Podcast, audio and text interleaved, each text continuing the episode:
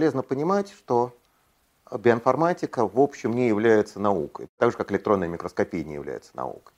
Биоинформатика это набор приемов, которые там развиваются, а, но в принципе это сказать, ремесло, да, это такая чисто техническая вещь. А такая фундаментальная часть биоинформатики, которая, в общем, скрыта обычно от какой-то такой внешней, ну, вот от внешнего взгляда, это молекулярная эволюция, это понимание процессов, которые происходят в эволюции. И это очень существенно, но есть известное высказывание Феодосия Добжанского, что ничего в биологии не имеет смысла, кроме как в свете эволюции. Да, это, по-моему, самое цитируемое э, фраз, э, высказывание про биологию вообще на свете. Да, ну, затаскано просто, да нельзя. Но на самом деле очень правильно. Потому что если мы хотим понимать, как все устроено, то мы в первую голову должны понимать, как она развивалась именно во времени. И опять-таки современные возможности сказать, с появлением вот, там, дешевого сказать, секвенирования геномов, да, дешевого определения последовательности ДНК, э, дает возможность делать вещи, которые раньше были абсолютно умозрительными. Да, но вот есть положительный отбор, то есть когда отбор благоприятствует каким-то изменениям. Да? Он, он же дарвиновский, это то, вот, про что писал Дарвин то, что он имел в виду там, в происхождении вида. А, есть отрицательный отбор. Отбор против изменений. Э, ну, это понятно. Да, обычно все-таки там любая мутация это плохо.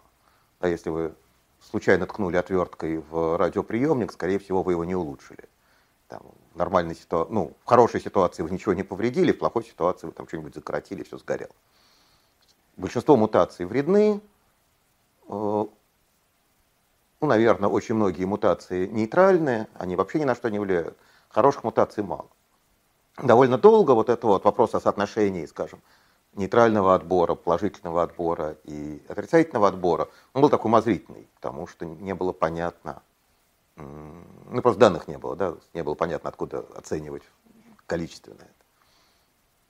И э, мутации происходят на уровне генома. Потом вот эти изменения в геноме каким-то образом транслируются в там, концентрации белков или там, в систему включения-выключения работы генов, а что-то другое. И в конечном счете уже в такие признаки, на которые действует отбор.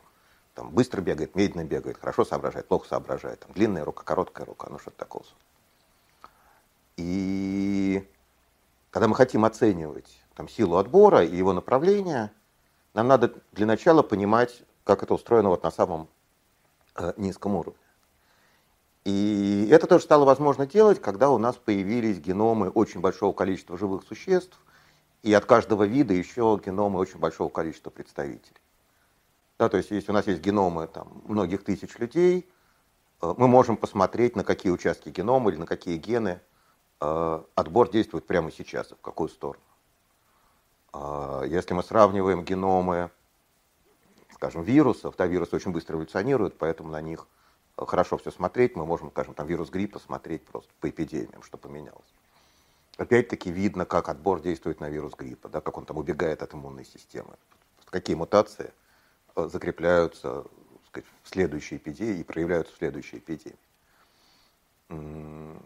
Если мы сравниваем геном каких-то более далеких организмов, э, то мы можем оценивать, вот, что существенно, что несущественно. Да? Потому что то, что существенно, оно обычно гораздо более консервативно, чем то, что не важно. Да, но мутации летят случайно. Если мутация повредила что-то жизненно важное, сказать, эта особь не оставит потомков, мы ее, мы ее не увидим. А если мутация нейтральная, она ни на что не повлияла, она может по случайным причинам закрепиться. Соответственно, консервативные места в геноме – это те, которые важны. А, а если, наоборот, в каком-то уча- месте генома мутаций больше, чем мы ожидаем, таких закрепленных, тех, которых мы видим при сравнении разных организмов, то есть те, которые уже закрепились в популяции. А если мы вдруг видим какую-то плотность вот таких вот мутаций, которая больше, чем средняя, значит, наверное, этому участку генома, наоборот, хорошо меняться. Ну, там, самый простой пример, опять-таки, там, у тех же вирусов, белки, которые узнаются иммунной системой, они мутируют очень быстро потому что, э, ну, чтобы избежать, убежать от э, иммунитета хозяина. А, или там у бактерий тоже поверхностные белки эволюционируют гораздо быстрее, чем все остальные. Потому что иммунная система их видит в первую очередь. Соответственно, им надо меняться, чтобы убежать от иммунитета. Есть какие-то более тонкие примеры такого сорта. Да? Там интересно смотреть, скажем, когда меняются условия, вот интересно смотреть, как геном реагирует на то, что какой-то вид э, начал жить в других условиях, да, как он к этому приспосабливается.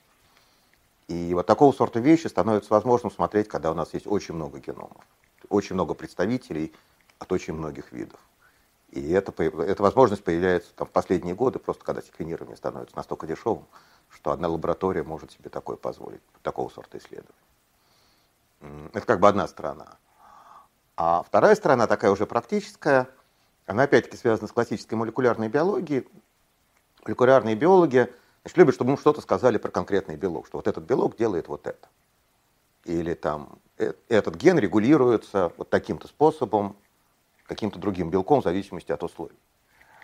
И опять-таки, когда у вас очень много геномов, оказывается, что такого сорта утверждения можно делать до эксперимента. То есть вы сравниваете геномы, и вы предсказываете функции белков, или вы предсказываете какие-то места, от которых зависит регуляция соответствующих генов, э, просто вот по консервативности, по сходству этих белков с другими, Э, там есть всякие более тонкие вещи, скажем, гены, которые, продукты которых участвуют в одном и том же процессе, они на бактериальных геномах любят жить рядом. Но вот для того, вот я сказал, любят жить рядом, да, это на самом деле, это правильно, но этому надо придать количественную форму. В очень большом количестве неродственных геномов эти два гена расположены на маленьком расстоянии. Это, это можно формально определить, но опять-таки выставить какие-то пороги, там, в зависимости от вашей задачи вы будете Э, или мягкие пороги устанавливаете, и тогда часть ваших утверждений будет неправильным, или жесткие, тогда они все будут правильными, но их будет мало. Да? Там всегда борьба между ошибкой первого и второго рода. Перепредсказать и недопредсказать. А, но тем не менее, вот оказывается, что есть очень много слабых соображений, каждый по отдельности, в общем, серьезным не является, а когда мы их собираем вместе, мы можем делать совершенно конкретные биологические утверждения. Да? Но вот мы там уже лет 20, наверное, подобного рода задачами занимаемся, и мы, я думаю, что для нескольких сотен белков – предсказали функции, которые, там, часть из которых экспериментально проверены, но какие-то там когда-то будет проверены. И, ну, нет, хорошо, функции, наверное, не для сотен, а для десятков, это я маханул. А вот, скажем, регуляцию уже действительно предсказали для сотен. И там заметная часть этих предсказаний была проверена, но те, которые вот экспериментальным биологам показались там, важными именно сейчас. И, в общем, больших проколов здесь не бывает. Оказывается, что такая хорошая сравнительная геномика э, вещь не менее надежная, чем Э, такой обычный молекулярно-биологический эксперимент. А при этом работу молекулярного биолога это очень сильно облегчает, потому что если у вас есть белок с неизвестной функцией, э, то ну а как вы будете ее определять? Да? Ну, вот пытаться его в разные условия запихивать и смотреть, не будет ли он там как-то работать, в общем, довольно тяжело. А если у вас есть конкретное предсказание, что вот этот белок там, катализирует вот такую-то реакцию, ну вы просто проверяете, он действительно ее катализирует или нет.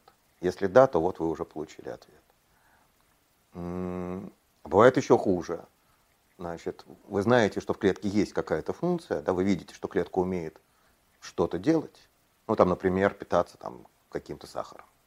Но вы не знаете, какие гены за это отвечают. Опять это так, обратная задача еще более тяжелая, да, у вас. Вы знаете, что клетка это умеет, и вы пытаетесь понять, вот, кто за это отвечает. Ну как это делать? Там, белки, по, гены по одному выключать, там, это трудоемкое занятие. Вот. И здесь тоже, если у вас появляется вот в результате такого сравнительно-геномного анализа конкретный кандидат, то оказывается, что ну, дальше вы просто проверяете и сказать, заделываете эти дырки в вашем знании, которые есть.